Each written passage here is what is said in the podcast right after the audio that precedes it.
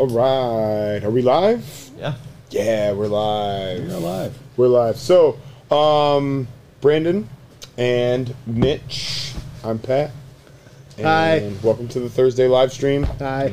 So we have one of our sponsors here in stu- in person in the In studio. studio. So we want to start off by talking business, right? So Mitch, tell everybody a little bit about Arms Preservation Inc. and what you guys do. Arms Preservation Inc. Anti corrosion barrier packaging for all of your firearms, any of your accessories, your ammo, anything metal. Put a clean item in the bag, pull it out whenever. Two years, three Nice. years, four years, once a month, twice a month. You're going to have a corrosion free weapon available to you. Your ammo is going to be kept safe, not corroded. We all know what happens to ammo when we leave them in moist environments Sure. moist environments, you will see corrosion. Our product helps keep them from corroding. That's um, awesome. Fully reusable. Mm-hmm.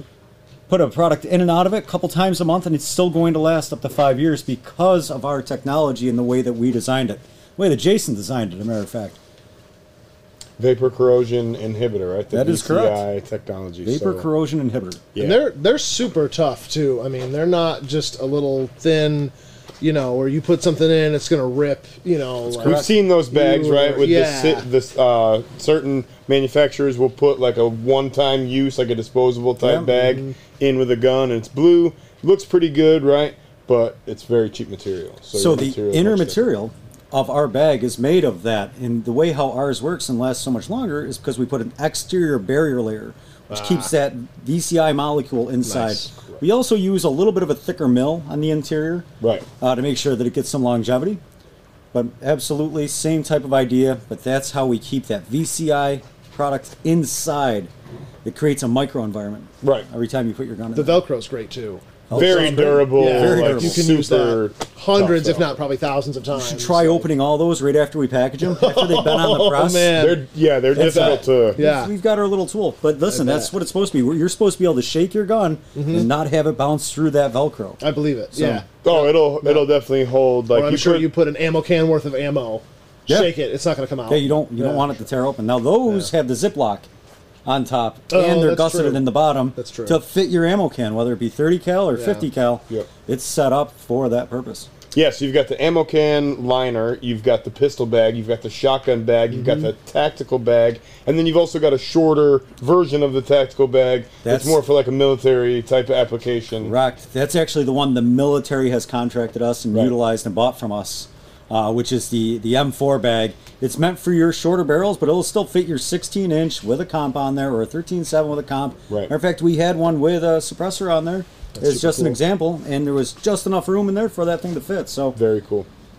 And these are obviously something that are like made overseas and brought of course, in. You of bring them course, in. yeah, why no, every single part of our bag is made and sourced in the USA, from the Velcro cool. to the barrier packaging itself, and even the construction done right in Fairport, New York. You're buying U.S. from U.S. people. Is it? Uh, I don't know if it's something you can get. I know, like with clothing, there's like Berry compliant. Is that Right. something that you're pursuing, or like? Because that matters to me. Like if I see something that's Berry compliant, because I think that means it's it's just a paper trail where you can prove that everything is sourced. You know, uh, I think that'd be really cool. I, I think if that's something awesome. You guys are working on. I or, have not know, looked or- into that. Jason might have already looked into that, but I myself have not. You might have had you for like the if the if like For certain government contracts, contracts or whatever. yeah, like that, might be yeah. something you did already. Yeah. Jason's the mad scientist behind it. I'm just the uh, I'm just Yeah. the Where's bad he? looks. He's cool. Where's he? He's cool. Oh, yeah, he's, he's cool. He's not here tonight. That's okay. Well, He's we're happy you were able yeah, to be we're here. super happy. Uh, only have room for three people. Kinda yeah, there, true. we couldn't really fit everybody back here He's a together. little guy, he anyways, can That's, Yeah, we, yeah. we just make it Smaller tighter, stature. right? Um, so we have one more sponsor to cover, and then we'll talk about why we're all wearing these goofy outfits. So, um, Beyond Driven Performance and Fitness in Leroy, New York, um, right there on Main Street, 24 7 access. Uh, they have your spin fit classes, they have your boxing classes, they have your CrossFit classes, they have, you know, so many different uh, programs available. Personal training. Are you gonna Uh, get funny looks if you showed up in like tactical gear?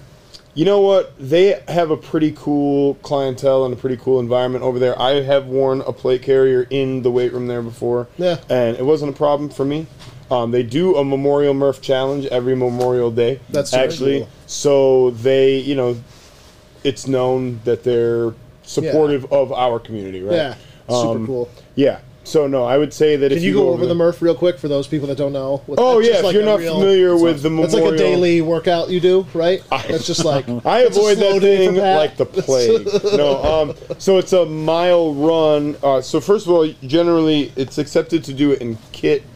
Um, I, in my opinion, if you're not doing the Murph in your gear, you're in. If you don't have gear, you're not doing a Murph, right? Because you have to put that shit on. Sure. Um, so it's a mile run, and then you have to do 100 pull-ups and 200 push-ups and 300 squats, and then you have to do another mile run, and you're supposed to do it four time.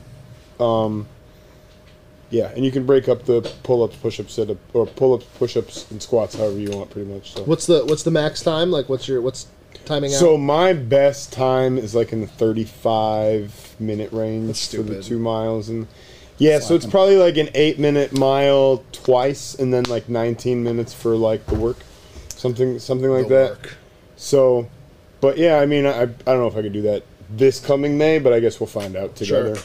Brandon said he could. Guess we'll find out together because you'll be there doing it with. I can't do a pull up, let alone. Well, there. But I, so that's a goal. Now I we need have to. a. and I'm it sure is. there's a We lot have of people goal. in the comments, which is somewhat the the point of you know us being here tonight, or you know the the intent of tonight's talk. Yes. Uh, I think there's a lot of people in that same boat, but beyond driven fitness, you can get fit Oh, 100%. and uh, you know Functionally get fit. get get to that yeah get to that level of where you want to be. Yeah, we were talking about the sleds and stuff like that. They actually have a, a section of turf over there at Beyond Driven where you That's can cool. do your pushing and your pulling on your sleds. They have a rope that you can climb. They have like the Rogue, like assault style Oh, bikes. assault bikes? Yeah, they have uh, they have uh, the Concept Two rowing machines, the good ones.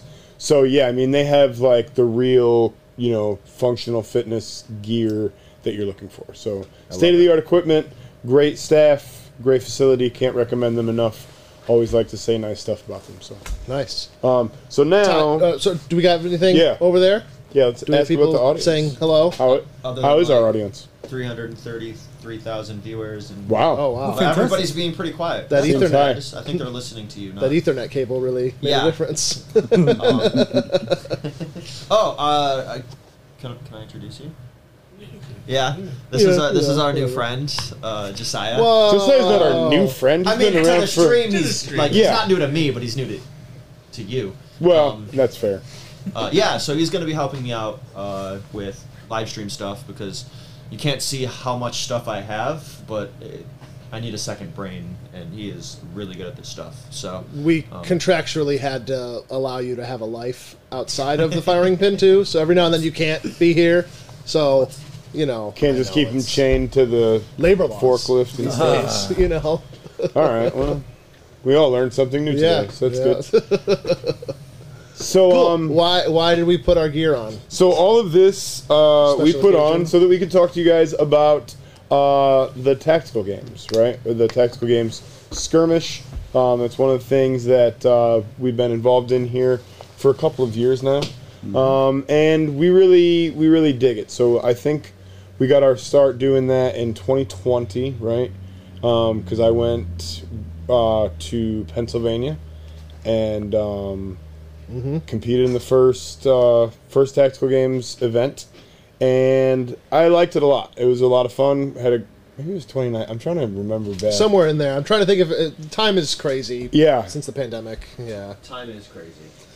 That's, It was a certain real. a certain amount of time ago in the past. It was many Pat moons ago. Yeah. Before tonight. And so we did we did that and it was a lot of fun and then right kind of right away we decided we wanted to get involved Mm-hmm. as like an affiliate and we wanted to bring it back with us because we wanted you guys to potentially get involved and suffer as well.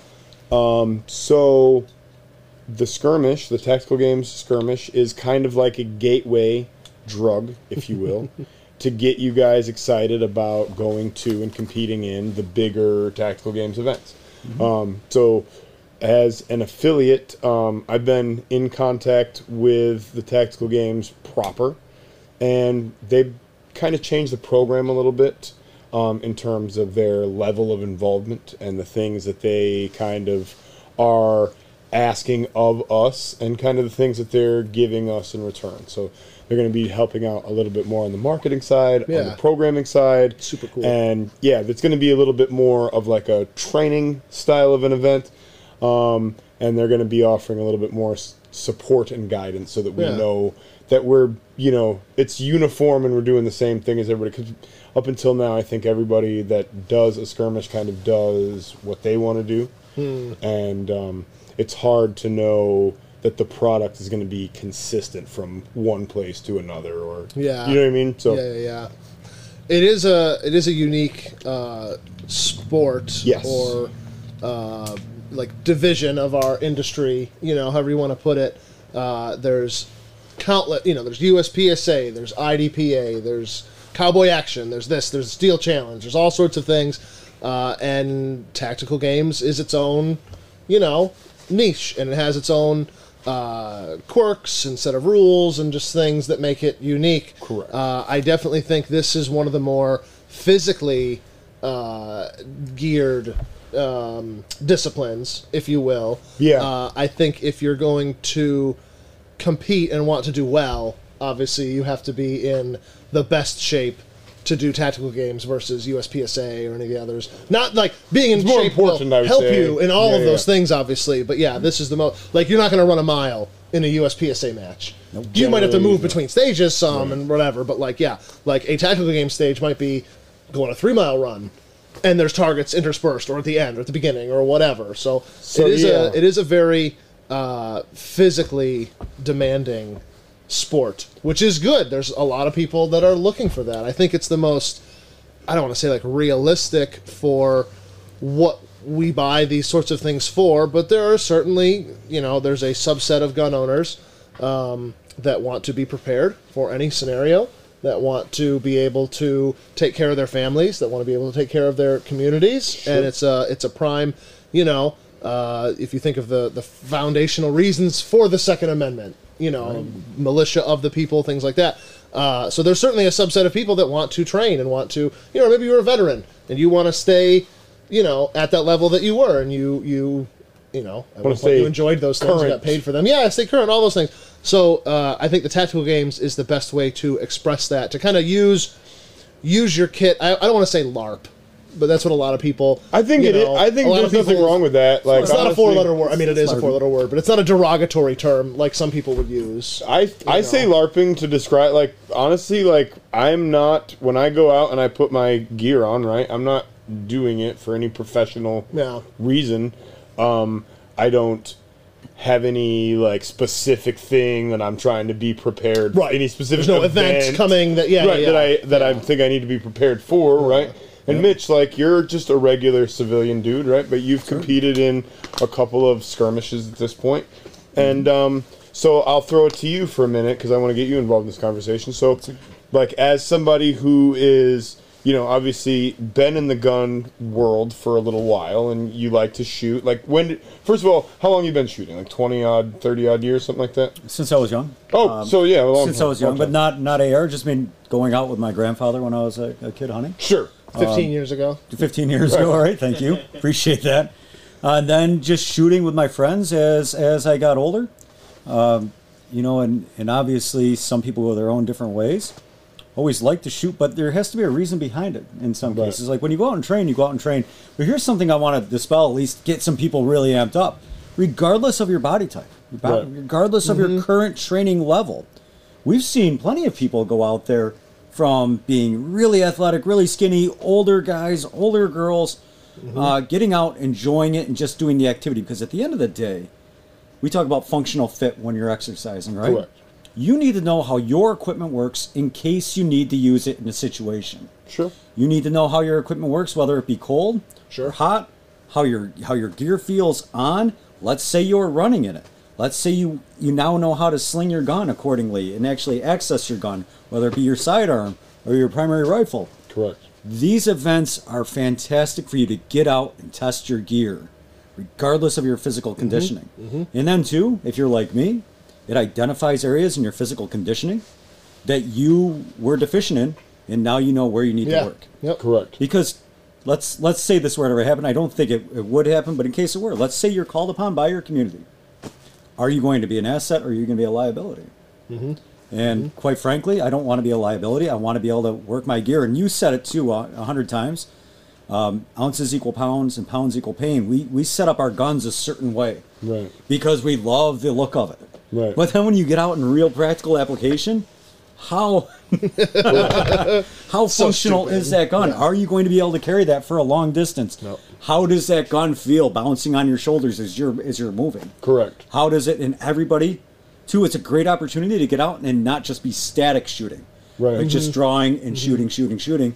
That's fun, but what's it like now that you've had movement into it? Yep. Right. Right. So so many great. What's it like now that you've got a squad of your peers watching you? You know, and there's a shot timer. Yeah. And now, Yeah, when you put people on time, all, Yep. all sorts of weird stuff starts Oh, to happen. It's right? very fun, very fun, and yeah, For sure. I I have noticed the the few that we've hosted here, and you know the after action reports that I've heard from the other ones that you've hosted. Uh, you know, I'm gonna I'm gonna pick on like our buddy Dwayne. I don't know if he's watching right now, but Most Dwayne he is. What's Dwayne buddy? is is very similar uh, in body type to me. You know, we're former like collegiate athletes. That's his that's his favorite line. Right. Uh, we're not in. You know, we're we're no Pat. You But he know, does we well. don't we don't. But yeah, and he has really the most well. fun.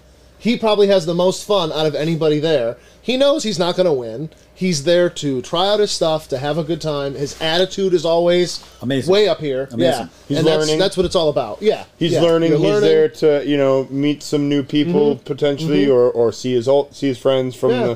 the, you know, because it's a community thing at the end of the day as well, right? So, It is. It yeah, is. no, I would Yeah, say don't- that Don't be uh, sorry as ahead. as the big guy. Like, don't be discouraged if you're not able to do all the pull ups and all this and all that. Like, so yeah, let's talk about divisions for Yeah. a minute, right? Because Yeah. like, there, everybody's gonna feel like you know, where do I get going, right? Like, what's what's gonna be the right thing for me?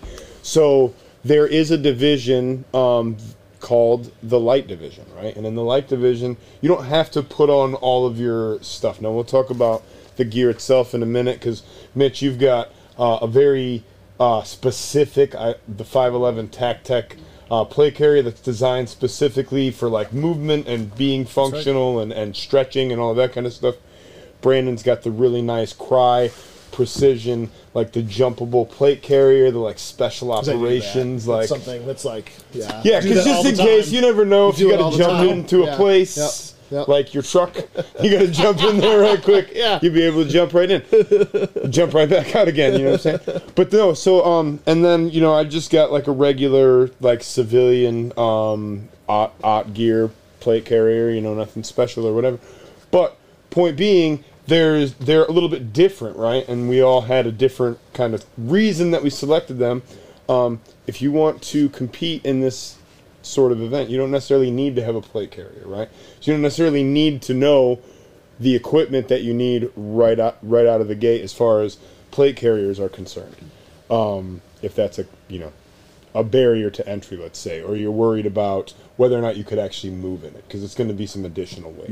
Um, we have a division for that. We have the intermediate division, which is more geared towards people who have a you know an established level of physical fitness, let's say, and that know that they can shoot um, in general, and they just want to go out and, and you know kind of get their feet wet, so to speak. There's the elite division for you guys that really want to go out and get after it. Heavy, heavy weights in the elite division, um, very stringent accuracy standards, and the guys are absolute beasts. Um, I compete in the tactical division, which we're not doing a tactical division for our skirmish. We just didn't want to get too in the weeds with it. Um, basically, in the big games, the difference between a tactical and an intermediate event would be in the intermediate, you can take apart the weights and stuff like that. Um, like if we had a sandbag, let's say that weighed 200 pounds, you could break that sandbag down into individual components and move it that way. Sure, But if you're in the tactical or the elite division, you have to move it as like a unit, right? gotcha. Everybody's allowed to shoot with dots now. That's cool. Everybody's allowed to shoot with compensated handguns now. Um, so they've opened it up in that That's cool. regard. No, I'm sorry. Except the elite division can't shoot with dots still. But if you're in the tactical or the elite division, you have to move it as like a unit, right? Gotcha. Everybody's allowed to shoot with dots now. That's cool. Everybody's allowed to shoot with compensated handguns now. Um, so they've opened it up in that regard. cool. No, I'm sorry. Except the elite division can't shoot with dots still. Hmm, still has to be Everybody except yeah, and they put it to a vote That's cool. as well. And the elite athletes Just themselves were like, yeah, "No, yeah, we like don't it. want we don't want dots." That is cool. I, so I thought that was kind of interesting. But that does make it more accessible for everybody else in all the other divisions, being able Correct. to kind of run whatever. Yeah. You know, because there's like you said, there's enough. Not that you need the plate carrier and all this, you know, but even just even just showing up to one of these events is a lot. It's an undertaking uh, financially. Yeah, say, it's a know. commit. It's definitely a commitment, right? Yeah. And you're gonna have to get outside of your comfort zone. I think for the most part. Oh wow, we're gonna have to get outside of our comfort zone, you know, to get just out there and be, um, you know, in the mix with all of those people in a new environment, uh, to learn something new. But I think that's Yeah. important. And we've we've all you know been there at some point in time, gone someplace new to try a new thing, right? So this yeah. is this is just like that. Ty, do you have the, the link to put up there where people can go check it out, sign up for our next event? Because the next event is coming up soon. It's the 25th of March, Ty. I sh- I didn't give you the link for the Yeah, show. That's my bad. That's No. okay. I'll get it. We'll post it in the comments down below.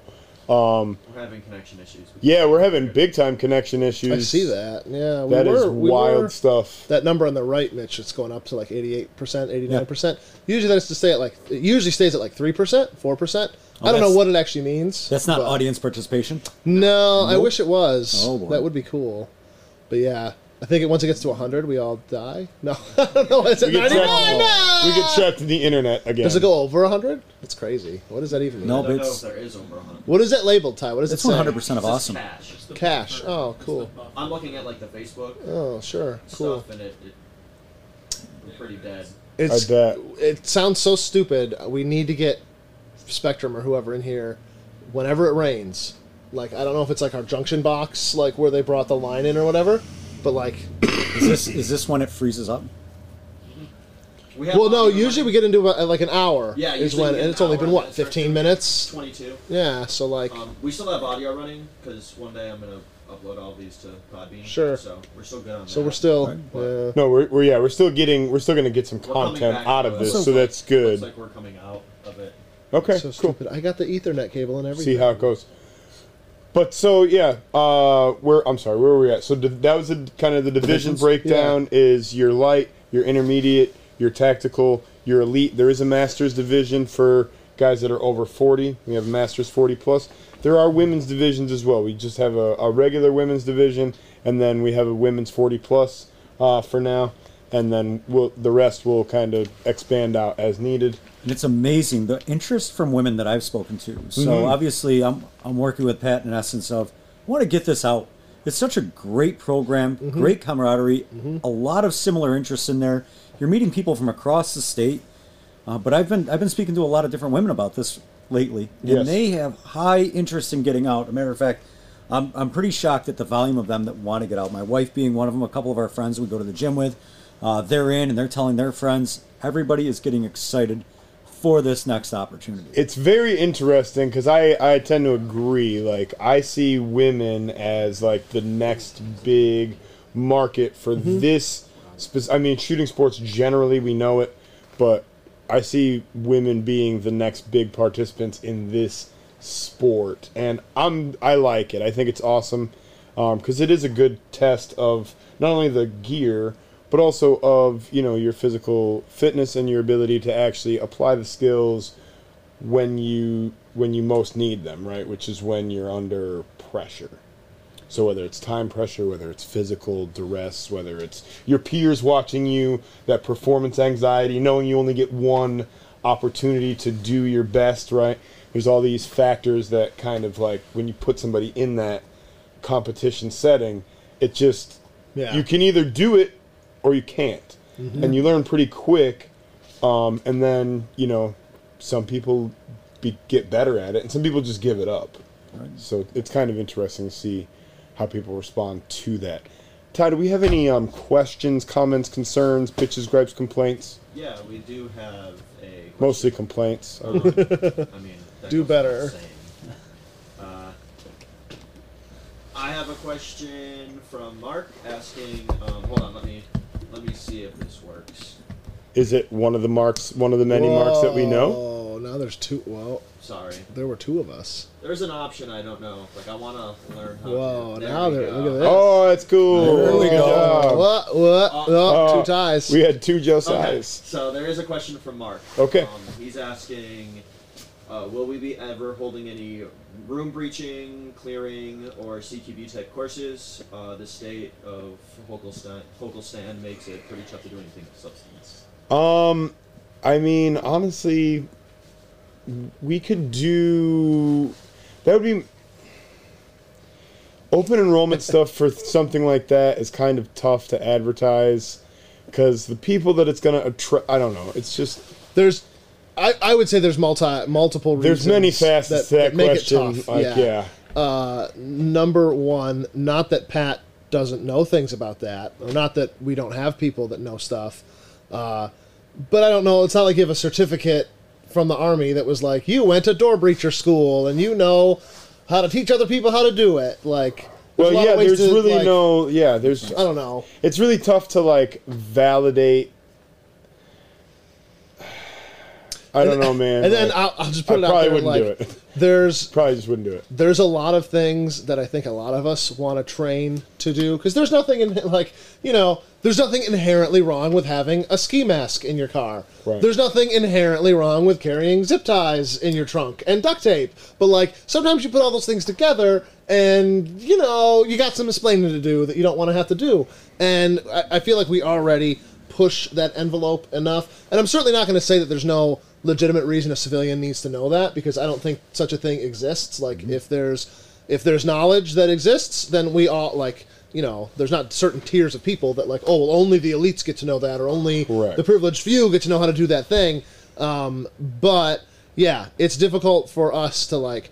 Hey, come down to TFP and get door breaching like classes. That's be really just- difficult yeah. for me to like justify why I was teaching. Yeah. I don't know. or you know CQB I guess is different. That's that's a more you know, but that isn't involved. That is a that is the tip of the spear, the most advanced of the advanced type of training that you can do because I mean when we do like Pat said, when you do open enrollment type of classes, to get someone to come out to take like a basic level course as a prereq to take, you know, a course where now you can at least like draw from the holster. And then you can take a class about, you know, shooting on the move and shooting from different positions and doing all these things. There's such a build up, you know, you would legitimately probably have to take 20 to 30 hours of classes to get to where you'd like probably feel comfortable doing like what you talk about when you're talking about CQB of like slicing the pie and like you I know think a lot of people don't door, realize, whipping yeah. around and engaging like and th- like there's a lot to that. I think a lot of people Like, don't realize how much of a workup there really is Yeah. to like actually doing a shoot house, even with like blanks or even Sure. even with Yeah. like Yeah. s- with airsoft, right? Like usually you would Well- do like um, a glass house and you do it with like SWAT hands and like no guns. Sure. Right? And then Yeah. you do like a glass house maybe with guns. Right. And then you'd go to a place and you'd mm-hmm. actually like do a single room and then you do like a hallway and then you do like a stairwell Right. and then you do like multiple rooms and then there's like this whole process, right? So you're not going to yeah.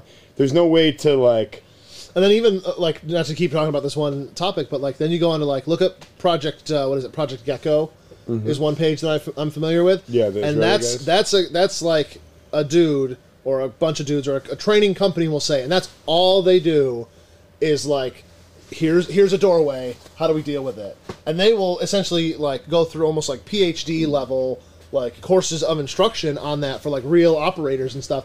And even there, are they teaching the right thing? There'll, there'll be a million people in the comments being like, "Nope, that'll get you killed." Like, "Nope, we did it differently when I was in in, in Fallujah," you know. And it's like, okay, you know, even like the best guys in the world, they can't teach it right. Yeah. Like, yeah. No, there's yeah, there's like dynamic versus deliberate, and there's all this stuff with single man versus a team, and the, So many. Di- so no. Crazy. I'm just not. I'm not even good. There's so many more qualified people to do Yeah. that. I'm just.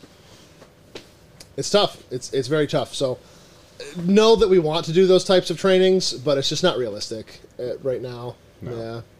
There's there. I mean, probably the closest you could get would be like going to SIG Academy, right? Like, but I don't. Even, they don't teach a CQB, do they? Oh, they teach many CQB classes. Do they? Yeah. Are they like open enrollment? Oh, yeah. Like, for anybody. Okay. Yeah, they, Well, so they then- do like. Uh, But you can't just show up and take one of those. I'm sure there's pre. no, yeah, you have to like you have to go to many different. That's the that's where they're really gonna have a a barrier to entry, right? Is going to be Mm-hmm. Yeah. you're going to have to do like handgun 101, and then you're going to have to do like handgun, you know, Sure. the progression, and then uh, even like to go to like Kyle Lamb's like night fighter or Sure. whatever or Yeah. street fighter pistol class. There's like a you have to take multiple classes there before you can go to Right. something It's, like it's that. involved. Yeah. Any other questions? Uh, yeah. So, I never know what's the best view for this. Cool. We'll just keep it at that.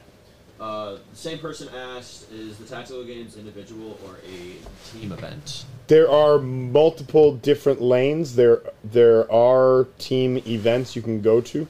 Um, I think Panthera right now is the host of the team event, um, and I think, but I'm there may be a team division in every event at the bigger games now. I don't. There's definitely team events available. I don't want to steer you in the wrong direction, um, but if you go to the TTG page, then they're going to have uh, all the information about the various divisions. And I did. I recently signed up for another event in Ridge uh, at the Ridgeline Training Center, in New Hampshire, and if I'm if I'm remembering accurately, they do have a team uh, division there. That's cool. Yeah. That'd be fun. That would I think that's like a really useful way Yeah. to compete, right? Is because um, first of all, you can if you're traveling somewhere like I'm going to New Hampshire, it would be really nice if I had somebody that was going with me that wanted that, to like split the driving Yeah. and like maybe um, well, as far as like accommodations, I'm gonna be set there. Like I get to stay with the fam, so I'm not gonna Yeah. have to shell out. But for otherwise, you know, yeah, usually you have to. Yeah. for sure. Like if I was going to West Virginia or somewhere, Yeah. Kentucky again or something like that. But hey, speaking of, for all of you guys out there that are watching, if you would be interested potentially to go to a Tactical Games event at Ridgeline Training Center in New Hampshire in June, I'm going to be headed that way, and I would love to have some company. So, um, yeah, I mean, I can go by myself. I drive to Maine every once Sure. in a while. It's a so far I mean- drive though. it is kind of a long drive. It's kind of a pain in the ass. And honestly, like I wouldn't mind like having somebody that I could kind of like hold their hand and like Sure. help them through their first event, right? So if you're looking to go to your first event, um, or if you just want to come hang, I don't care. Um, Yeah. PM me, or Slide. Slide in. That's Slide pri- into his DMs? message. Oh. Direct message. direct message, private, DMs. whatever. You know, Slide just right in. do the thing. if you got my phone number, hit me up. June 17th and 18th. that sounds accurate. That's accurate. My daughter's birthday weekend. Oh. That sounds accurate. Where can uh, where can I find it? Um, so I can post a link. Where can you find w- what specifically? Is Kyle? there an event on Facebook that you guys have? Is Probably in the there- Tactical Games Just go website. to just Yeah, find- just go to the TT. Oh, you're saying uh, the link for my thing? Yeah. Here, I'm, I'm It's actually going to send it to you, yeah. and you can shoot it to him. Thank you, Mitch. Appreciate it.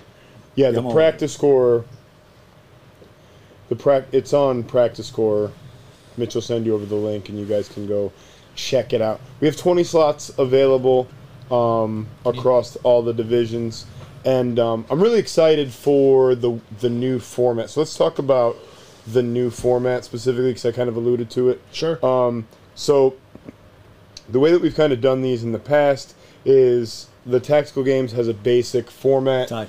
of a strength based event and then a speed based event and then a long movement or endurance based event.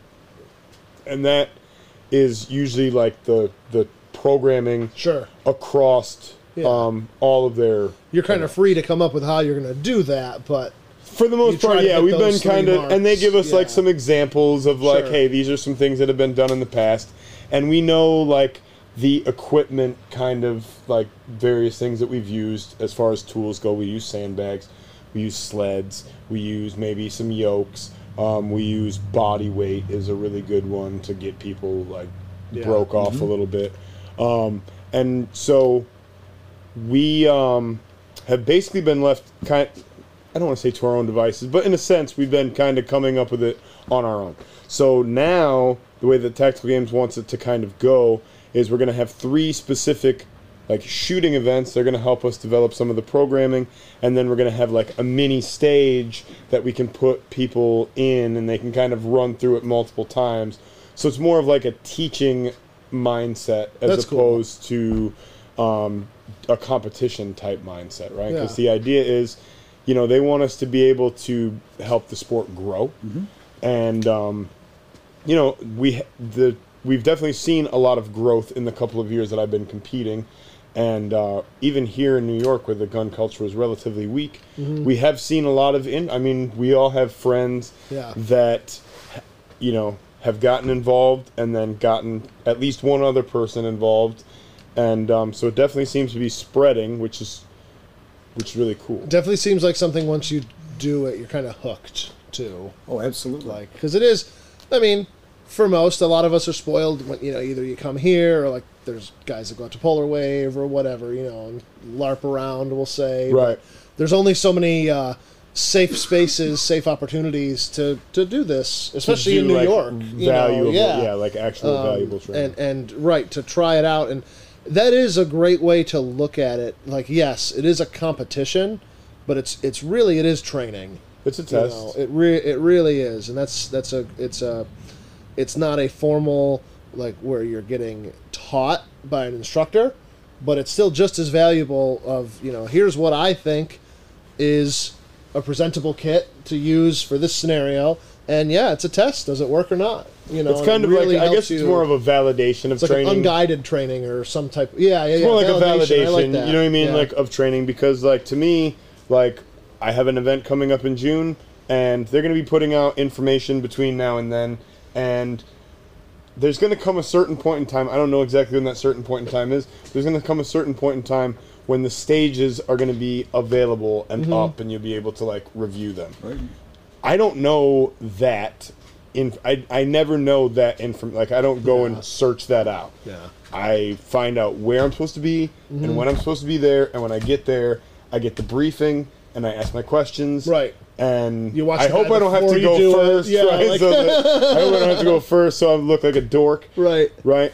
But I, I don't really get like way down in the weeds about like oh this is the thing and then I'm gonna go and I'm gonna yeah I don't this there's some styles of competition like USPSA or whatever where there where you you almost have to do that. You have to like okay, I'm going to step off on this foot. Just way I'm more engage these. I'm going to do a and I do reload here. too. Like I do USPSA and it's fun and I like to go, Yeah. but I'm not a big stage planner there either. Right. Because it's not a. To me, that's. It's a game, and if I want to be the best at the game, then that's what I'm going to sure, do. Sure. Sure, Right. But right now, I don't really care about being the best at the game. right. I care about going out there and figuring out if given a situation that I don't really fully understand or maybe know ev- all the details about, Mm-hmm. I can go and like process information Sure. and make Yeah. sound decisions Yeah. and handle my gun safely and physically do whatever I need to accomplish in order to complete the stage. And that's basically what I try to do. So, you know, I think there's value in that. And Mm-hmm. I think there's value in doing it the other way too, like trying to have a very like rote plan, like, hey, I memorized all of this shit. Sure. And now I'm gonna go and try to If that's your goal. Yeah. Right. Yeah, if yeah, that's yeah. the goal and you want to be the best at the game, I don't necessarily care care about being the best at the Right. game because I don't think that that's Right. that's not what I'm in the game for. And tactical games, I mean, the way some of those stages are set up, you could be the best shooter. Uh, you could have the best plan. You could have, in theory, the best. You know, you sh- you're the number one seed for that that stage. But uh, those stages, man, they'll sometimes they'll just kick your ass. You know, you Yep. can't. you can't pick the thing up and get it over your shoulder. Right, Every time yeah, you do, you- you, end up dropping it. if you Like, it's take just- too many can't, like, penalties, yeah, like, or just something. Yeah. At the end of the Uh, day, the shooting is weighed more heavily. I was gonna say, yeah, because the it is shooting it is a is- shooting Yeah. competition Yep. ultimately, right? You do have to have the athleticism to do the job, but that's Correct. definitely like the ones that I've seen. Uh, people win or lose on the the, the shooting is where the, was where the match is actually determined. Like as long if you can meet that barrier, if you can do the job, okay, everybody can do the job. Then yeah, the shooting is and it's strict. It's I remember in the- Pennsylvania, the guy the that won the division. intermediate division, Yeah. the guy that won the intermediate, I like he must have outshot everybody because he never really looked like he was like giving his Hmm. like um, an all out effort to any of the physical shit. Yeah. because he was just like, hey, I'm gonna go out there and I'm gonna shoot my very best. Yeah. and That's the where you lose physical shit, like yeah, I'm gonna do like. He was trying not to gas himself out. Sure. Like as long as you don't Right. time out, Right. right? Like yeah, and I think it was kind of his first event as well, and he mm-hmm. ended up winning the intermediate division. He was Wow. an awesome shooter. Yeah. He was physically fit enough because he beat me, and like all the the saying whole other something. field. Pat's like, he wasn't that Physically fit. fit enough. Fucking, yeah. No, I mean, but like that, it wasn't about that though. Sure. Is, is like the point? Is like he didn't I know what you have mean, to though. go out there Yeah. and like be the most physically fit dude there in order to to win and be successful. And at our skirmishes, it's kind of the same way. Yeah. You don't necessarily have to be like, you know, a stud to come out there and perform well. You just have to go out there and and you know know how to run your gun and be physically fit enough. I guess. Well, I think is a, and probably should go to a question, but what I think is good is adjusting your kit. Mm-hmm. How many times have you adjusted your kit since you started training? How many times have you adjusted your rifle setup, your different optics, the gun your barrel more, yeah the gun more than it. anything it's it's really been for me the journey has been more changing the ha- the rifle because the the kit like i pretty much know what i want to do as far Mm-hmm. as like how my my gear wants to be set up i just want to run something that's like going to co- give me as much coverage as i need that's going to be low profile but that's going to be scalable so that I have as many mag pouches as I need and I can put more stuff on if I need it, right? Because ultimately, like, I want to be as small as possible, but I also like to have the ability to add little pouches and, and danglers and stuff like that, right? Because you never know what other things you might need. So that's that's you right on your on your first one, or at least where you're set up and your history that you have. But let's say we're somebody new. Yeah, So if it's you don't awesome. know and you buy a gear, you buy some gear. You buy your gear, you know what works, you test it out, uh, even down to ear pro. So I remember Mm-hmm. one of the events I did, and we you had us doing burpees in the mud. Yeah, and I went down to do one, and my ear pro came off. Correct. Yeah. It slid right forward. I was sweating. My ears were sweaty. Sure. Just came right down on me, and I'm like, all right, I, I know what I need to change. Or let's say we're operating on the VTAC, or one of the other more compromised positions while you're shooting. Right, right. You know exactly your positions, how stuff meets up, Mm-hmm. whether or not your eye pro is right, your ear pro is right, whether or not you like your brace or you want to go to a longer length and have a stock. Um, you know what is going to fit best for you. And again, I find a different value in these games as practical application. I know how I work, and I know what I need to change. I mean, after the first event, I went home and changed like five separate things on my rifle. Sure. Correct. From Yeah. barrel length, from compensator to flash hider, uh, to a different optic, a magnifier. I went to a longer length barrel instead of the shorter length AR pistol. Mm-hmm. So I mean, I changed up everything. And the next round I went out, my rifle game was on point. Loved my setup, and I knew what I needed to change. Two, I changed handguns Right. in that second round, and I, I knew which guns now I don't want to run um, in the next round. Yeah, for So- sure. Like like you say, a lot of people are going to find that whatever they initially buy isn't optimal, right?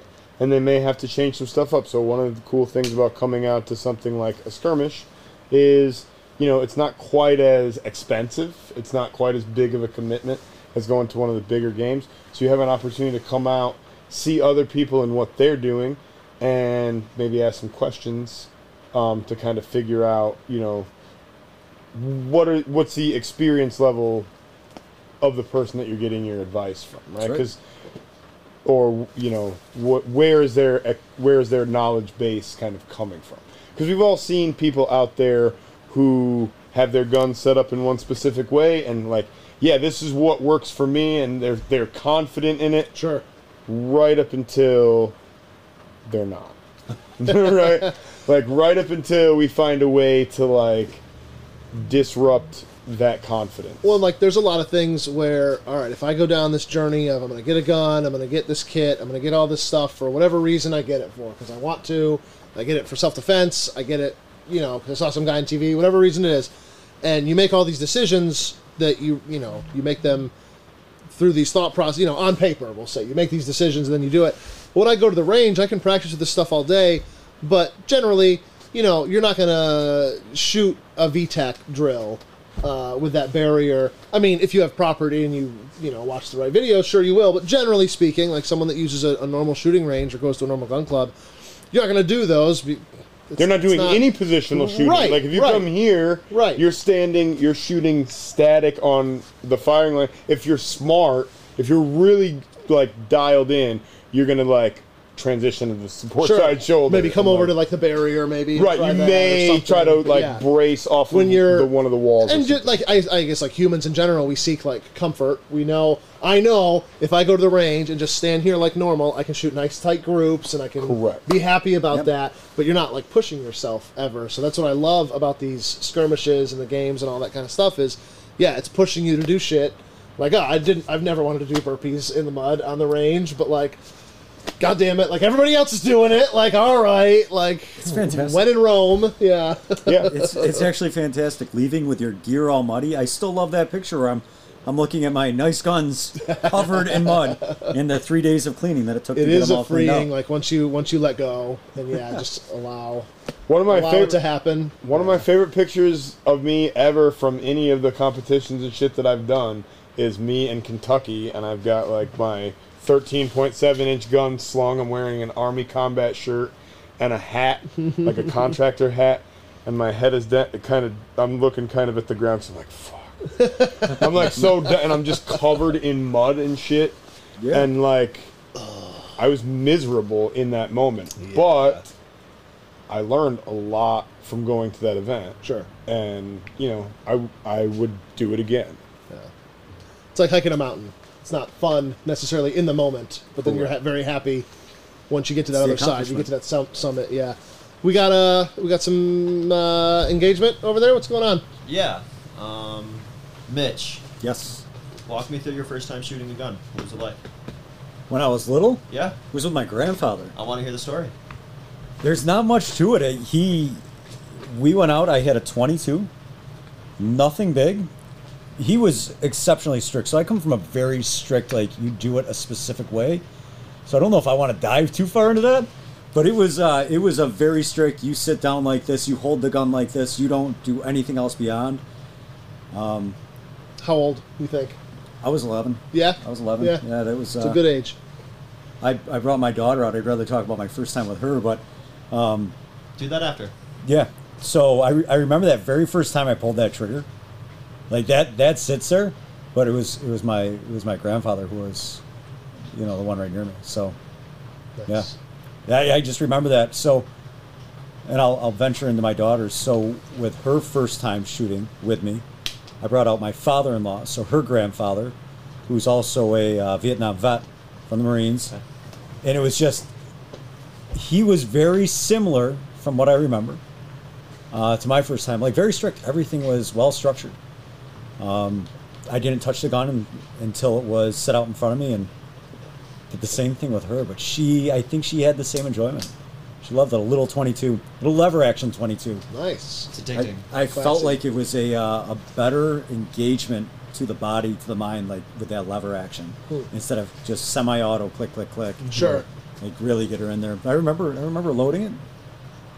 Yeah, that brings me back a little because I don't actually think about much of my childhood, to be honest with you. Uh, Pat, What? I want to hear your story. First time shooting a gun? Yeah. Uh, sh- well, first time shooting anything was a pellet gun. Uh, my dad actually bought me a pellet gun for like my ni- eighth or ninth birthday, eighth birthday, I think. And it was a red, uh, Remington. It's a Daisy 760 pump master. I still remember the gun. Yep. And um, little like three power scope on there, and we were shooting crab apples at my grandma's house. Nice. And it was awesome. That's fun. Yeah, it was a lot of fun. Yeah. And then the first time that I got to shoot like actual firearms, we shot a 22, and then I got to shoot the 30 or the 357 with some 38 loads in it, and then I got to shoot the Model 29 44, and I, that I was like nine years old, and that was pretty scary. Um, the Model 29, but I remember I hit a paper plate like right in the dead center of the plate Nice. on my first round. Nice. But after that, I couldn't hit the plate again. the gun was all over the place. Yeah. Because I was just, I was scared of it. So That's yeah. a lot for nine. That's a lot. That's a big. Yeah, my first experience shooting handguns Any was kind a of little bit intimidating. That's- that's young but, for a yeah, handgun. but it was fun. It was a lot of fun. And then first time shooting a center fire rifle uh, was a 30-30 that my dad got me because we were getting ready to go deer hunting. Nice. So Nice. right before my hunter safety course. Solid. Brandon? Me? Yeah. I actually have not. I still haven't shot a gun. still haven't. I, I'm not. It's not really my thing. No. Uh, same as like I always had a BB gun or a pellet gun going back. Uh, I can't remember a time I didn't have some some type of you know from like the rubber band shooter when you're a little kid with the clothespin. Sure. Uh, I always had you know cowboys and Indians, cops and robbers, all that kind of stuff, and then it had to have been in scouts down at Camp uh, Sam Wood. We our troop like had a camp out. One of our leaders was an instructor for rifle merit badge. So yeah, I would have been twelve. I would have been just right when I had turned twelve for New York State. Right, it's the, technically the youngest you're supposed to be able to shoot. Sure, sure. Uh, but yeah, we did like rifle merit badge one weekend, and I remember like coming home from that camp out on Sunday, and I like begged my dad. We went to Sheard's, uh, which was a shop here in Bergen. Yeah, yeah, It's closed up now, but Over we went there Road, like right? the net, like Monday, like that following Monday when he got home from work. I was like, Dad, we gotta go, like, and I still have it uh, out at their house, a Marlin uh, Glenfield. Uh, like a little bolt action, Like a Model 22. 35 or something like that. something like that. Yeah, it's just a really, you know, it's got a little woodchuck on the on the stock, and Yeah. uh, we were just reminiscing in the Discord the other day about how like you know how much prices have come up on this and that, and like I remember getting like a little allowance as a kid, and it was just enough to buy. Uh, Federal used to sell these 500 round, like you know they sell the BBs in those like cartons, Yeah, right? yeah, yeah. It was like one of those 550 rounds, and like with tax, it was like I think 20 bucks or something, like 1988 or something like that. Right. And I had like just enough for my stupid little chores as a kid, and that was like my weekly. Like I would get that box of ammo, and I would burn through it in like two or three hours out back, and then I would be like, "Damn it, I have nothing left." but yeah, that was it. And then I, Memories. I can't think of. I feel bad. I can't think of my introduction to like bigger, bigger stuff. But I know I got into like military surplus. I think that's where a lot of guys, young guys, you know, get into having you know the M1 Garand and the For sure. oh three Springfield and stuff like that. And yeah, yep. What about you guys, Ty? Let's flip that camera around. Oh, okay. How'd you get into guns? Um. So, here, I'll let me find myself. Sorry, stage, stage, stage right, right? Is that how that works? Um. So I'm I'm from Bergen. Uh. Yeah, my my grandfather. Uh. Some people might know him if they're watching Bruce Cooper. He he uh, his his his dad owned a gun shop in Rochester way back in the day, uh, right in Greece or off of Lyell, Elvinar Road, and um, I guess it's just kind of in my blood. My grandfather took that over when my great grandfather, you know, died, and my first um, time shooting, I used to go out back with him in the village of. I don't know if I should be saying this, in the village of Bergen, and we'd shoot up uh, an old Rochester Air Company uh, pellet gun, which I didn't know anything about guns back then and how cool it was. It was like those pneumatic, Oh yeah, like air guns. Um, so every Friday night, I'd go out with my grandparents, middle school, and just go shoot pop cans and apples and random stuff. And then um, my uncle took me shooting. I was probably like 14 or 15. That was the first time I shot like an AK, and nice.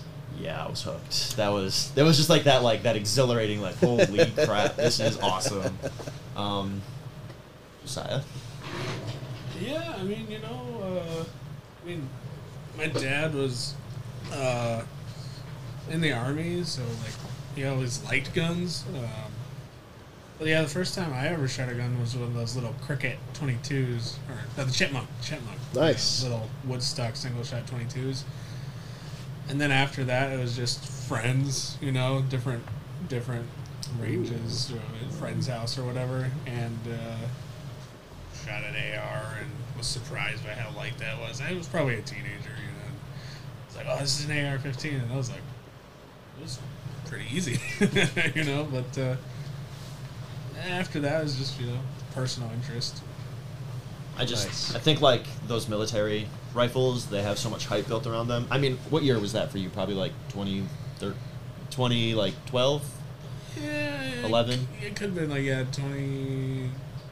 It's probably twenty ten. Same around for me. So guns didn't have like the super bad stigma they had today, but like I remember thinking like, wow, the AR is such a big, crazy caliber. And the first time shooting an AK and an AR was like, okay, that's it. It's very fun, but not as much as I. The media had made it seem out to like had seemed to be. So, uh, yeah, good old thousands.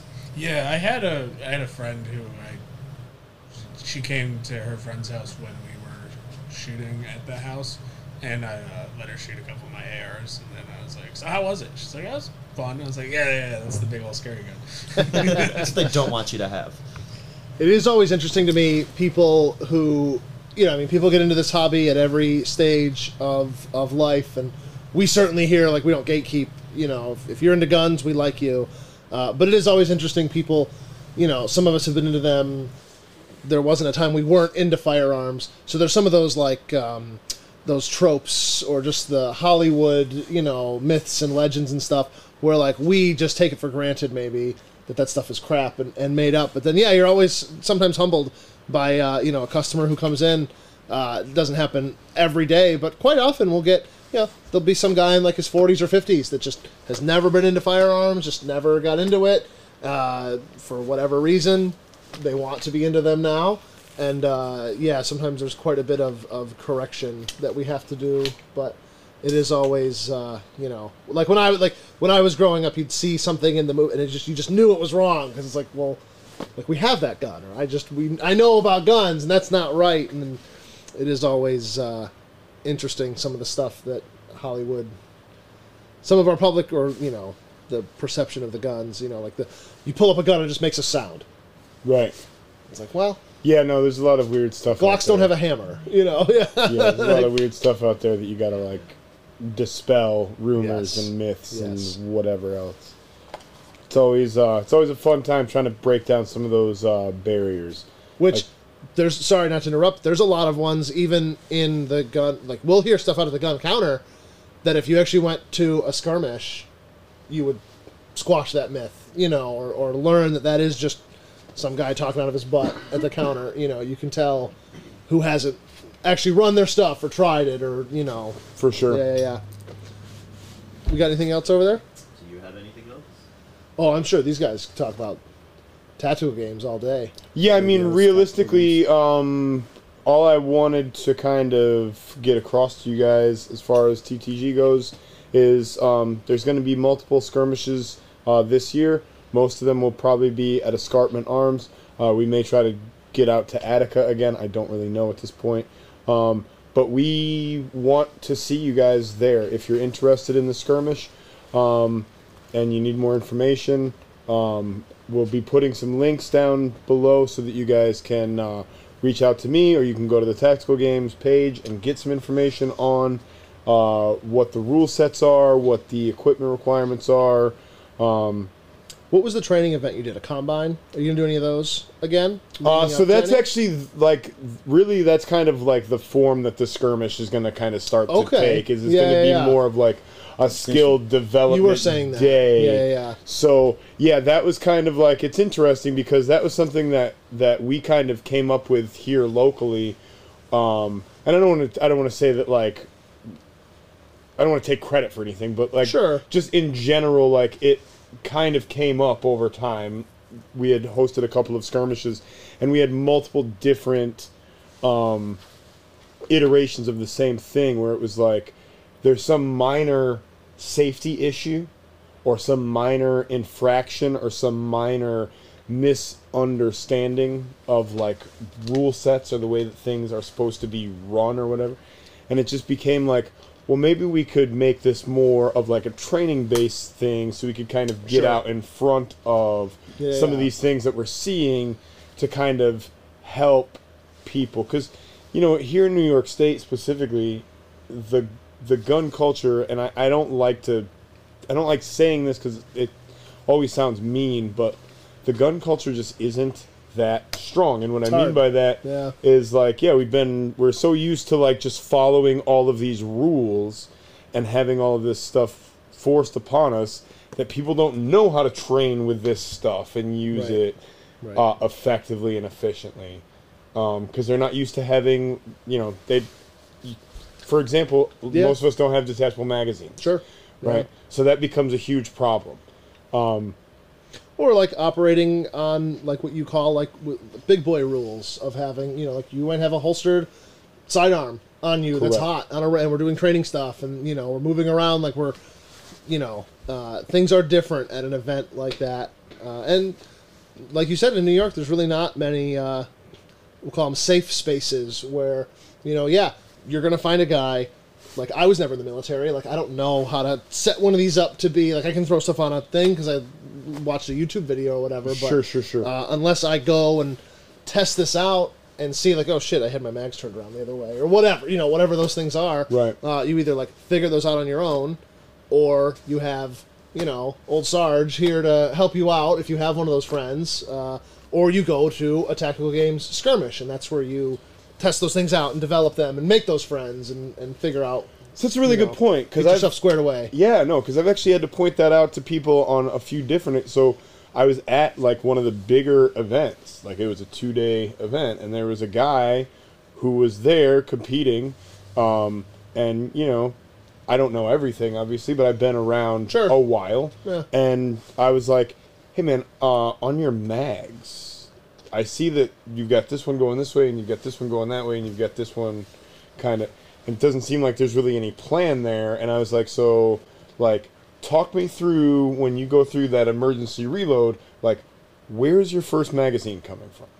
And he's like, "Well, I usually will reach like way over." He said he said something that was like totally off, like Sure. just completely 180 degrees from what I my thought process. yeah yeah And I was like, check this out. Instead of going as far away from my working hand as I can go to Yeah, get my magazine, yeah right?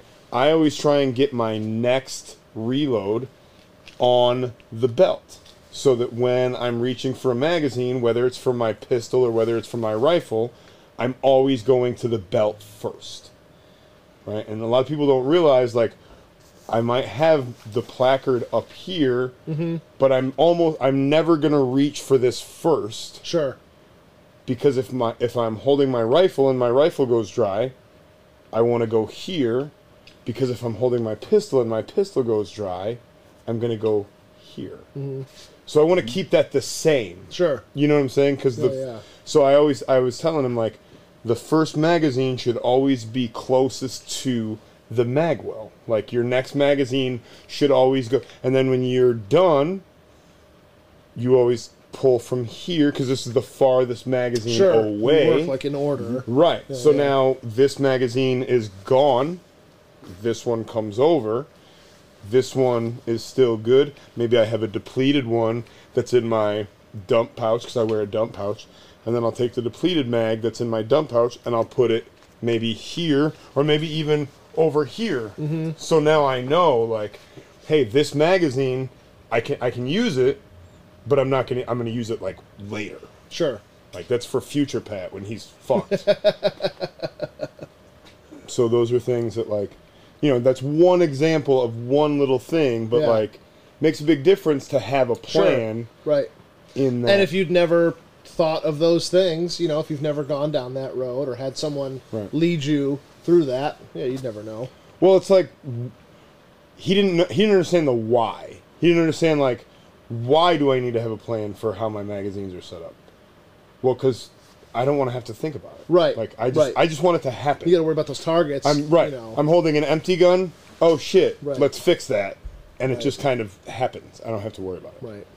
And not that it's uh I don't think that's what everyone's like intent is or like in the back of their head, but you know, some of this the the thought behind it is if you had to do something, you know, to defend your your family or your neighborhood or your loved ones or whatever, like you're doing this in a situation where no one's shooting back at you. So like Correct. yeah, I don't really have to think about it in this situation. I because we're just having fun. I'm throwing a weight over my shoulder and I'm running over here and we're laughing, we're having fun with our buddies, but then there are some that would take it to that final evolution of like, you know, what are we training for? Again, not that there's some like event or something specific, but just in a general sense, I want to be prepared that I can do all this stuff while I'm worrying about like danger, something. You know, Right. maybe that's an animal. Maybe I'm out hunting, or maybe it's out. You know, it doesn't have to be people. Could be any could be anything, Yeah. but like even just recently we saw where there was the snowstorm in Buffalo and there was Sure. a lot of strain on an emergency service. Sure. Mm-hmm. People were stuck in their homes or like ostensibly their their cars couldn't move around freely, right?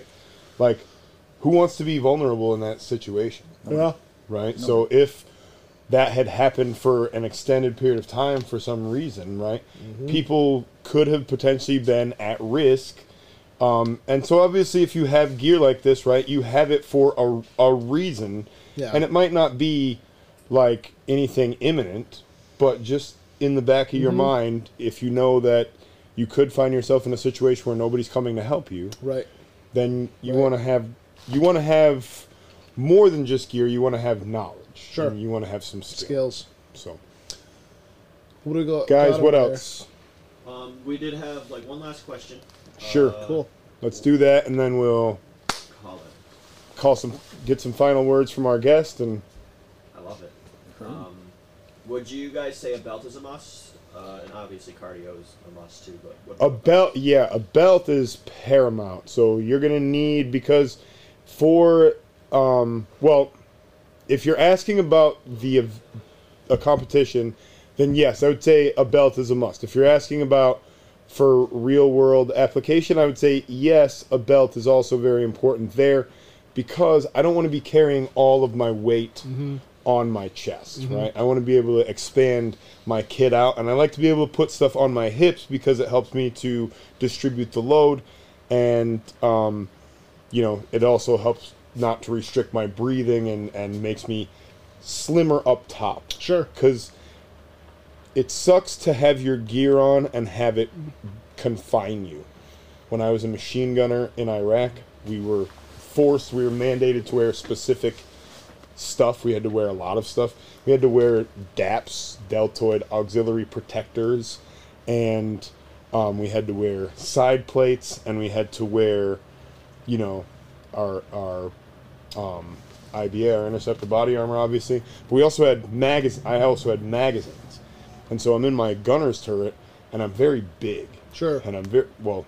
I'm not big, but I felt big, and my gear was big, and I was confined by all of the gear, and it felt really cumbersome. So, point being, you don't want to have all of that shit up here if you have if you don't have to you want to distribute it as much as you can Sure. I want to ask a follow up question Sure. to that. If you could only, now, this is obviously beyond like a TTG scenario. Sure. If you could only have one belt all kitted out, or vest plate carrier all kitted out. so the the vest are we talking about a is it going to be just a chest rig or does it offer ballistic protection I would say, yeah, you know, it would offer ballistic protection. so it's ballistic Yeah. so it it increases my weight significantly or I guess you could go, you could uh, add a third option and go with just a chest rig. that in that case i would probably go chest rig Yeah. i think i would Yeah. because i think that gives me all of this i'm i'm big on mobility Sure. right? I want to be able Sure. to move because I feel like people are hard to shoot when they're moving. So if I can stay moving and I Mm-hmm. can stay lighter, like I can only cover up so mu- much of my vital organs. Sure. right? Sure. And realistically, if I get shot in something that's not my vital organs, that shit's gonna suck no matter what. Yeah, sure. You know what I mean? If I Right, don't right, have right. anything, if I don't have anything protecting it, Right, right, right. but I'll be able to move better if I Hmm. don't have the ballistic plates, Sure. right? So I think for me, a plate carrier or a, uh, it just offers me the most rig. flexibility. A Yeah, chest yeah. rig just offers me the most because I can even take that off if, God forbid, I needed to like ditch it. Sure.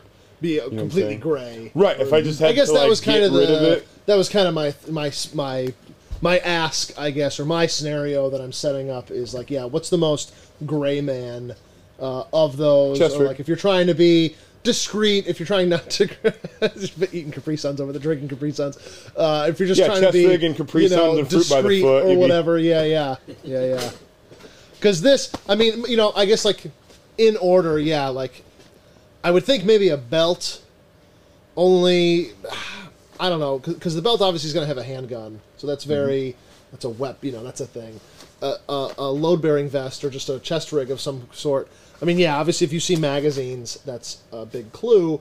But a chest rig, I mean, you know, I see hunters wearing stuff for their gear, for their binos, for their, you know, I got the IFAK over here. It could be It's kind very. of a- it could look yeah. kind of innocuous, Right. Uh, And but a- you could put a jacket This over is obviously of it. very like you know you're wearing this for one reason, right. you know. So yeah, Yeah. I don't know. What about just you, my What do you think? I, I'm kind of going a different direction. I'd go for the belt. Okay. yeah. So you mentioned it. I have my gun on my side. Mm-hmm. I'm easier to cover up. I mean, I'm bigger up top, so if I put something over there, if I wanted to go gray man and put something over that, Right. I'm looking like I'm a 350 pound guy Looking big, yeah. in this area. Mm-hmm. Um, but I had everything I need there from first aid kit, yeah. extra mags, Correct. gun, Mm-hmm. any accessories I need on there, Yep. tourniquets, Yep. and all there. I mean, you can have it all here. But you But can't could cover still- it on the belt. See, the thing with the chest rig that I think is beneficial to me is I can also, if I keep my chest rig on and I have a hoodie, I can I can cover that shit up with Hmm. a hoodie, and now I still have all of my gear, but I'm still a little Your bit ease of more- access to your extra magazines. Yeah, You've got no, a it's hoodie, you're it's covered. restricted. Yeah, no, you're. I'm still going ease of access. there's If I- al- yeah, there's always The correct answer is to have all three, correct. and then No, just use absolutely. them. That is true. There you are know. no there are Yeah. no solutions, right? There's only trade So let's talk about training like that too. And I, I, I know we're getting close on time, but Sure. you and I talked about this training full kit or no kit. And there's two schools in this, right? Mm-hmm. Some guys are like, you're going to be slick. You're going to grab your gear out of your truck and you're going to start running. Yep. You're going to be slick in most situations. Totally appreciate that. Yep. I prefer to train in my full kit because if I can train in 40 extra pounds of weight Sure. and still be able to run fast, Yeah. Mm-hmm. guess how dangerous I'm going to be without that 40 pounds of weight on me. Sure. I'm going to be running even faster. That's always been yeah, that's always been my kind of mindset there as well is if I put the gear on, now I have one more disruption or one more um hindrance, one more challenge mm-hmm. that I have to mm-hmm. overcome when I'm moving and when I'm shooting, right? Mm-hmm. Because I'm restricted and I have more weight and my gun maybe doesn't fit exactly where it's going to fit Right. when I don't have anything on me. And you know there's all these excuses there's all these other things that can come into play right? But if I don't have the that stuff to so if I train in that all the time and then I take it off mm-hmm. well I'm used to running when I weigh 25 or 30 pounds more and I'm used to shooting when the gun is not as well connected to my body, and I'm used to getting off my long gun and getting to my handgun when there's more stuff in my way, right? So if I can minimize all of that, like train in it first and then strip it all away, it's already pre-programmed in. Like all the stuff that I was doing, now I can just do it more efficiently. Yep. Now, now I'm just more efficient and more effective. So there's more than one way to skin a cat, but if I had to pick one, like if you were like gun to your head, you can o- either train in your kit or no kit. I'm gonna train with my kit because if I had to, if I had to train slick and then put my gear on, I'd be in trouble. You're a Dutchman. But if I had to train with the kit and then take the gear off, that's a net benefit. Stuff can always just drop off really fast and you can get going even faster. Um, Yeah, I like that. absolutely. Cool. Any uh, closing thoughts over there? Yeah, Pat, I love you. Okay. Um, But- wow, I'm just trying Wow. to. There we go. Uh, you're talking about being inconspicuous with your plate carrier. Uh huh. No, I said with my chest rig. Okay, with your chest rig. chest rig, like putting a hoodie in over and stuff. Yeah, but also, I'm just thinking about Batavia in the twen- in like 2020. yeah, that wasn't that inconspicuous. Yeah. we got busted.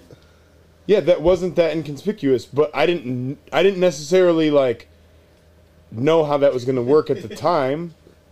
That's all I can think. I'm sorry. That's all I can think about when the conversation started. That was a cluster. Yeah, but- all, all I can think about is like what would have happened if that had actually gone south. Like Yeah. if things had actually gotten weird there. I guess we should put it in context since we're talking about it. Go ahead. Sure.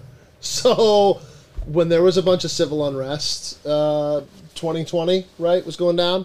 Uh, there Batavia had an, or, an there event, was an event in Batavia, but it was and their event was was pretty good. all like- peaceful, yeah. But like that's in retrospect. Nobody really knew because I think the intent for all the a lot of the events that happened, like the organizers wanted them to be peaceful, and then there's people that take advantage and you know use it to flip cop cars and stuff and be We we weren't be sure how, which way it was going to go. You know, Batavia. I mean, I think for a lot of us is more of a home, our hometown than say Rochester. We, f- I feel maybe more connected to Rochester now as an adult, but uh, Batavia is like where I grew up, and that's that's homes, and a lot of us felt that way.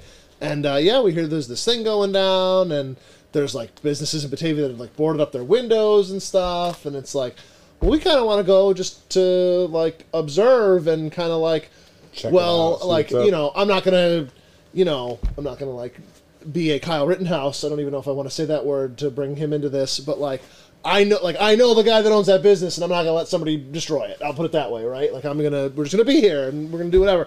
And uh, yeah, so a couple guys go into the crowd, and uh, Pat was was our gray man, and they just not they just he was made I was like fat, dude. I had no so idea funny.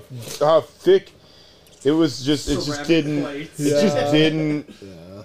And then I brought my drone. I had a drone, so I like set the drone up. I'm taking pictures of the crowd from like three, three hundred feet up, probably like hi- high up there to get like an overview of the crowd, just so I could you know get a picture of it. And we had our radios and stuff. And Ty's like, "Bro, get the drone out of here! What the fuck are you doing?" And I'm like, "Why is this a problem? Like I'm way up here." Well, somebody else had a drone, and they were like this high above the crowd. They were like right above it. So Ty thinks that's me, and so I'm like, "Oh fuck, okay, I'll bring my drone back over here." So it was just a cluster like all the way around. Yeah, like- no. Oh the, my goodness. The cops Yeah. like were Yo, they were like tailing us. they were Yeah. following us all over the place. It was Because just there's like the protest, and then there's us over at like the tops, like parking lot in Batavia. we're just there's, like watching five or stuff, six like, of we're like not- yeah, there's We like had, five or six water trucks, and, and, like, meds. Like we were We legitimately did. there to help. we were yeah, like if things had gotten weird and like people needed help, we would have been there. Like yeah, that was that was our intent was just to be like good citizens to help others. But, But we're yeah, just it like was- walking around and trying Yeah. to see and ma- you know. But it was it was a cool event, and like I thought that all the people Definitely made there some were watch like lists. They. I thought they were very like well-meaning and and like respectful and Yeah. like It wasn't. Yeah, it was a good event. It was yeah, it was very community based, which we had again we had no idea, um, but we knew all the I knew all the people that were there in the most part, like all the Yeah. local people that were there, Yeah. and they're like really well meaning, like Yeah, yeah. good. So it was it was awesome. But but we I looked dumb. I was there. so whatever. Mitch, your wife says you're hot. Ooh, That's, that's I- fantastic. I agree. She showed me an amazing video from Savoyas the other day. How they filled the uh, the donuts. Leave it there.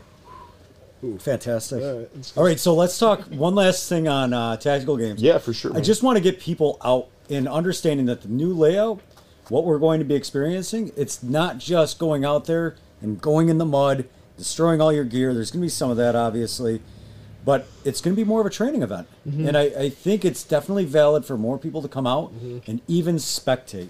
Yeah, See so the sport. spectators, yeah, that's a great point. Spectators are free. We don't charge Yeah. anything for people that want to come out and just and just take a look and, and just watch and see what it's kind of all about. one of my first times out i was i was actually there i was helping you out i was coaching i was uh, you know cheering some of the guys on as they were out there through the events and it was fantastic even at that level Sure. so not Yep. even to be running in it but to just be around it and talk to the guys afterward and find out what gear they were using and why they were utilizing certain setups on their rifles and everybody has a different setup because we're all different we're all shaped differently Right. we all have different connections with our rifles so I, I think it's just Ty, did you? I sent you that link during here. Were you able Sent to it put to it the up? wrong one, but Oh, of course, It's okay. of course. But you found it. But of course you. No, that wasn't you.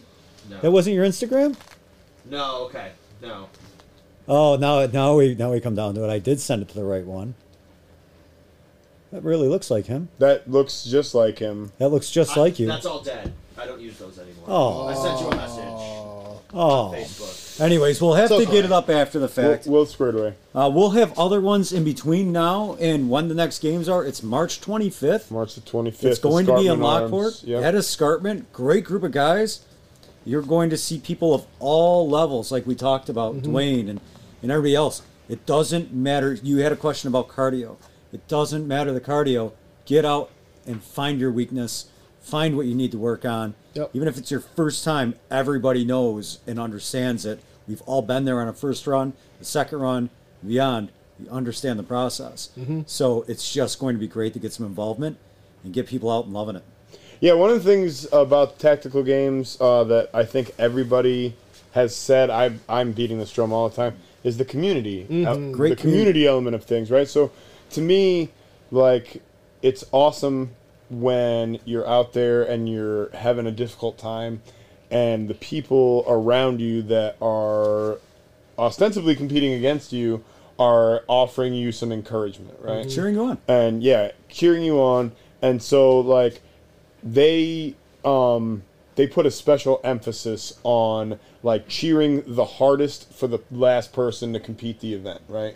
Because that last person that's competing that event, like they're still giving it a maximum effort, Absolutely. right? That might be all that Yeah. they have to give today, but like um, one of the things that, that they say in the tactical games is all it takes is all you got, right? So if you go out there and you're willing to put everything that you have into it, then you're going to have the respect and the admiration and the camaraderie of all of your fellow competitors, right? And that's what it's all about. So we look forward to seeing you guys out there. 25 Absolutely. March, Escarpment Arms. We'll put a link in the uh, comments below.